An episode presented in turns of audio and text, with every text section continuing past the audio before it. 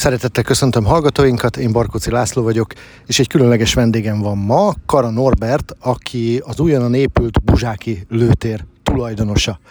Szia Norbi, mit lehet tudni erről a lőtérről? Sziasztok, üdvözlök mindenkit! Hát elkészül, talán reméljük az egyik nagy álmom, vagy álmunk. Úgy néz ki, hogy elég nagyot sikerült alkotni. tizennégy hektáron fekszik a lőtér, harmincegy stage-el. Ez a stage, ez pályát jelent, pályát, hogy mondjuk igen, el azoknak, igen, akik nem lövők. Igen, igen, tehát harmincegy olyan különálló pálya, amit egy időben, bármikor, egy időben az összeset lehet használni. Tehát olyan méretű falakkal, olyan biztonsági rendszerrel, hogy bármelyik stage-et bármikor lehet használni, úgyhogy egymás mellett, egymás mögött. Uh-huh. Milyen paraméterei vannak ezeknek a pályáknak? Hát van huszonhárom darab úgynevezett rövid pisztolypályánk, ami úgy néz ki, hogy hat, négy sorban, tehát hat harminc méteres, még egyszer hat harminc méteres, utána hat darab harmincöt méteres, majd öt darab ötvenöt méteres. Uh-huh. A lőtérnek a bal oldalán, tehát a nyugati felén, ott pedig vannak a hosszú puskapályák, ott található egy darab ötven négyszáz méteres, az viszonylag nem olyan rossz, tehát ott a hosszú lövésekhez, akkor egy darab kétszáz méteres, egy száz hatvan méteres, három darab száz méteres, és két darab ilyen kiszélesített ötvenöt méteres, ami alkalmas futóvadra, korongra, bármi hasonlóra. Aki mostanában Buzsákra látogat, az... Ö- Hát tulajdonképpen nyugodtan mondhatjuk azt, hogy az, amit te építettél, az monumentális. Uh, tényleg olyan nagynak számít, mint amennyire látszik? Hát uh, én nem gondoltam volna, hogy ebből ez lesz, de, de igen, még nagyon sok munka van hátra, tehát még a tereprendezés, parkosítás, stb. Szeretnénk fogadóépületet, rendes büfével, mindennel, tehát kiszolgáló egységgel, mindennel. Az még azért elég hosszú munka, hát úgy néz ki, hogy ö, magán célú, tehát ami nem rendőrségi, katonai, ö, erdészeti, tehát nem állami tulajdonú lőtér, az, az előzetes felmérések szerint Közép-Európában három ilyen van. Uh-huh. És azok közül akkor ez, meg, ez a legnagyobb? Nem, ö, ez a második. A második van egy, ami... Azt hiszem ötszáz méter a leghosszabb, és ötven, ötven pályájuk van. Uh-huh. Mesélj nekem kicsit, légy szíves arról, hogy azt gondolná az ember, hogyha van ilyen hatalmas földterület, akkor vet rá valamit. Neked hogy jött, hogy á, de hogy én építek egy lőteret rá? Hát ö, igazából a terület adta magát. Ez ö, gyenge adottságú terület volt már nagyon régen is, és ez a terület, ez homokbányaként üzemelt. Innen épült az em hetes. Ez volt az egyik homokbánya. Ezt kibányázták, utána rekultiválták. Na most a, tehát az a gyenge minőségű föld, ami ugye alkalmas útépítésre vagy bármire, az a rekultiváció után szinte teljesen alkalmatlan bármire. Ennek az egyik fele az próbálkoztunk, tehát egy tíz évig vetettük, semmi értelme nem volt. A másik fele az akkor még nem a saját tulajdon volt, és azon volt egy peres ügy, mert nem sikerült a rekultiváció, mit tudom, és amikor ez a peres ügy lejárt, akkor sikerült megvásárolni, és összevonatni a területet, és mivel, hogy tehát teljesen alkalmatlan volt amúgy művelésre, és a teljes területnek csak az egyharmada volt amúgy művelhető terület, így adta magát, hogy valami mást kellene uh-huh. kitalálni. Ugye én kétezer-négy óta üzem ezt a sportot, és nagy álmom volt, hogy legyen egy ilyen.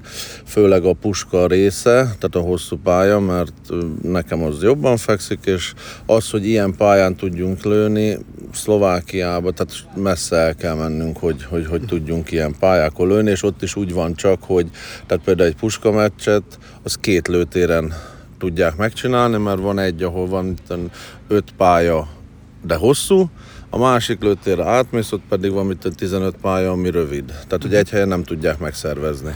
Akkor mondhatjuk azt, hogy a buzsáki lőtered most Magyarországon egyedülálló? Magántulajdonban igen, erre a versenycélra, tehát a dinamikus lövészetre van olyan lőtér Magyarországon, ami tartalmaz ennyi pályát, de mondjuk koronglőtér, tehát a vadászoknak, mit tudom én, erre a dinamikus sportokra kifejezetten épített lőtér, az ez most jelen pillanatban igen a legnagyobb. Mennyire nehéz ma Magyarországon lőteret létesíteni egy ilyen rekultivált, te, ö, vetésre alkalmatlan földön? Igen. Nem egyszerű, tehát a bürokrácia itt is ugye rengeteg papír, tehát mi talajvédelmi tervet kellett csináltatnunk, mindent, tehát ettől függetlenül, hogy ez egy ilyen terület volt, mindent meg kellett csináltatnunk.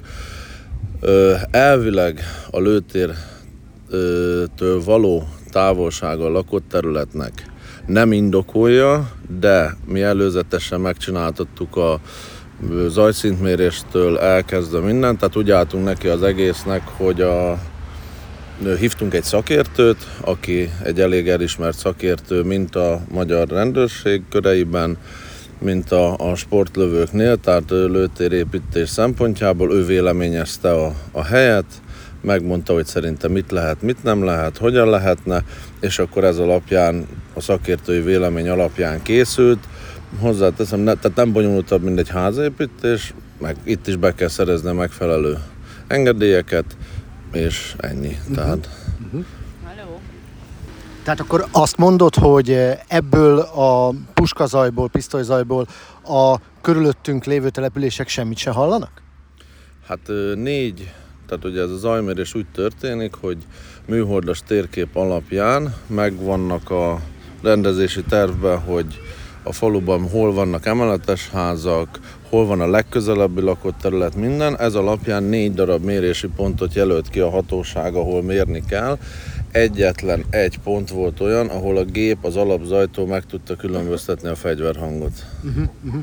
De akkor ez elmegy, erre még kaptál engedélyt. A határértékhez se volt közel, uh-huh. Tehát nem voltunk közel a határértékhez se, csak ott már a gép meg tudta különböztetni. A falu három pontján nem tudta kiszűrni a gép a, a környezeti zajokból a lövéseknek a hangját. Ha. Azt lehet mondani, hogy ezen a monumentális hatalmas lőtéren akkor nagyon-nagyon sok lövő uh, sportolhat, versenyezhet. Most is éppen egy ilyen lövészversenyen vagyunk. Milyen verseny ez a mai? Ez a mai verseny, ez a dinamikus sportághoz tartozó I P S C szakágnak egy versenye, úgynevezett uh, tournament verseny, ami azt jelenti, hogy a, a, tehát ezt a szakágat lehet lőni több fegyvertípussal, vagy több uh, fegyvernemmel, és ez a, egy három fegyvernemnek az együttes uh, értékelését jelenti. Most egy ilyen verseny zajlik jelen pillanatban, ami a három versenyszámot, vagy egy, három fegyverszámot egybevéve, egy tizennyolc pályás versenyről beszélünk, ami egy Európa bajnok, vagy európai szintű, európai bajnoki fordulónak minősül. Tehát egy level, úgynevezett level hármas meccsnek minősül. Hány ember látogatott el, és ö, külföldről is jöttek-e versenyzők? Jöttek, hála Isten. Ö, A, tehát ez a verseny sokkal több embert is elbírna. Elsőre a tapasztalatok alapján más ö, lőtereken, ö, ahogy tájékozottunk, azt mondták, hogy ha egy ilyen száz ember körül össze tudunk szedni az első két versenyen, akkor örüljünk. Ö, kategóriákra lebontva, hát nagyjából azt hiszem, hogy ö, kétszáztizenhat indulónk van az első versenyen, tehát ami egy elég szép szám. Ami nagyon biztató, hogy jöttek Bulgáriából, Németországból, Szlovákiából, Szlovéniából, Spanyolországból, Lengyelországból. Uh-huh, uh-huh, uh-huh. Uh, azt lehetett hallani, hogy uh... itt folyamatosan lesznek versenyek, és az a hír járja, hogy hamarosan, pár éven belül egy még rangosabb versenyt rendezhettek itt Buzsákon. Mi, melyik ez? Hát úgy néz ki, hogy ennek a, tehát az I P S C szakágnak a pisztoly, tehát a kézi fegyver kategóriájában megnyertük, megnyerte Magyarország a kétezer-huszonhatos Európa-bajnokságnak a rendezési jogát, aminek a prezentációján már ennek a lőtérnek a ö, kisfilmjével, készült prezentációval Tehát igazából tehát ez, ennek a lőtérnek a bemutatásával nyerte meg Magyarország ezt a, ezt a rangos eseményt, ami hát úgy gondoljuk, hogy tehát ez egy elég komoly feladat, rengeteg embert vonz, tehát most Görögországban két hete vettük át a rendezési jogról szóló jelképes zászlót, amit a szövetség mindig az aktuális verseny végén átad a következő rendezőnek. Ö, hozzávetőlegesen kicsit több mint ezernégyszáz lövő volt az Európa-bajnokságon. Úgyhogy... Ez hatalmas szám, az rengeteg lövő. Igen, igen, ez rengeteg lövő, és ez kétszer öt nap alatt végig kell lövetni. Akkor tulajdonképpen e, még az is elképzelhető, hogy kétezer-huszonhatban nem a lőtér lesz a gyenge keresztmetszet, hanem hova raksz itt ezernégyszáz embert? Ez így van, tehát ez, ez egy kemény munka lesz, ami a jó benne, hogy két héten belül időpontot kell választanunk, tehát nekünk le kell adni a Világszövetség felé az időpontot, azt a Világszövetség akkor, hogyha elfogadja, nyilván ez vele egyeztetve, amikor azt elfogadta, akkor ezt nyilvánossá teszik a lövők felé, és innentől van két, két és fél éve a lövőknek, hogy tudjanak szállást foglalni. Ö, nagyjából nem, tehát nem rossz ez az időpont. Ö, az, hogy van rá bőven idő, tehát több mint egy év, én úgy gondolom, hogy nem megoldhatatlan, akik már, tehát azért mindig olyan emberek jönnek mondjuk az ezernégyszázból, tehát azért általában kétharmada az már mindig volt ugye verseny, tehát tudja, hogy mire készüljön, tudja, hogy hogy kell erre készülni, tehát a lövők ezt tudják, és foglalják a szállásokat. Na most egy ilyen Európa-bajnokságon ö, ennyi ember miatt, tehát itt egy napi három órát vagy a lőtéren. Tehát az, hogy most ötven vagy hatvan kilométerről el kell jönni, ez bőven belefér az idődbe, nem fogsz elfáradni, nem? Tehát így úgy gondolom, hogy itt a Balatonpart közelségével ezzel nem lesz problémánk, mert uh-huh. tehát itt hotelek, kiadóházak, apartmanok, panziók tömkelege. Itt annyi a lényeg, hogy próbálunk úgy választani időpontot, hogy nyilván ne a strandszezon fő, tehát ne a főszezonban legyen, mert az azért lehet, hogy ott lennének problémák, de én úgy gondolom, hogy megoldható. Uh-huh. Még egy utolsó kérdésem van, amellett, hogy sok sikert kívánok ahhoz a versenyhez is, hogy egy hétköznapi ember vagy egy sportoló a hétköznapokban hogy tud itt lőni? Hát reméljük, hogy most a versenyzésre már a lőtér alkalmas.